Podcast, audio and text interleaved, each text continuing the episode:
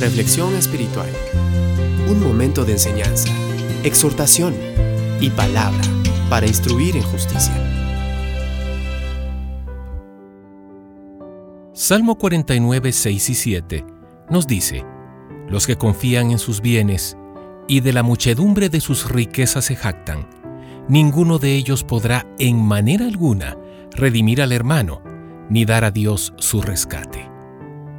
Las riquezas suelen producir en la gente una sensación de seguridad y omnipotencia.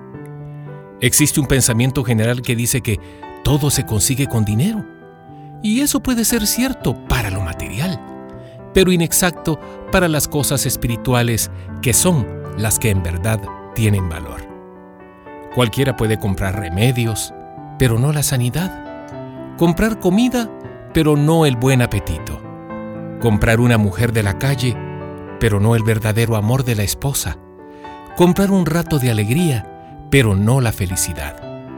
Puede comprar un sedante, pero no la paz verdadera en el corazón. Para muchas personas, su Dios son las riquezas y corren detrás de ellas en forma desenfrenada para conseguirlas a cualquier costo. No es pecado tener bienes y riquezas, el problema radica en amar al dinero por sobre todo lo demás. Como cristianos, tenemos al Señor que nos da el poder para hacer las riquezas y disfrutarlas. Únicamente aquellos que tienen a Cristo como el centro de sus vidas pueden disfrutar los bienes y las riquezas que su Señor les ha dado. Aquellos que tienen como fundamento de la vida al dinero y a los bienes materiales confían solo en sí mismos para hacer más riquezas y viven con una constante sensación de frustración. Porque lo que verdaderamente llena y satisface en la vida es tener como rey al Señor Jesucristo. Cuando esto sucede, todo lo demás puede ser disfrutado y gozado a la manera de Dios.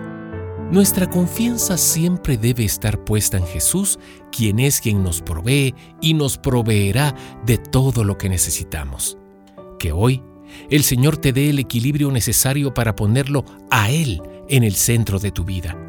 Y ora para que guarde tu corazón y te ayude a poner en orden tus prioridades.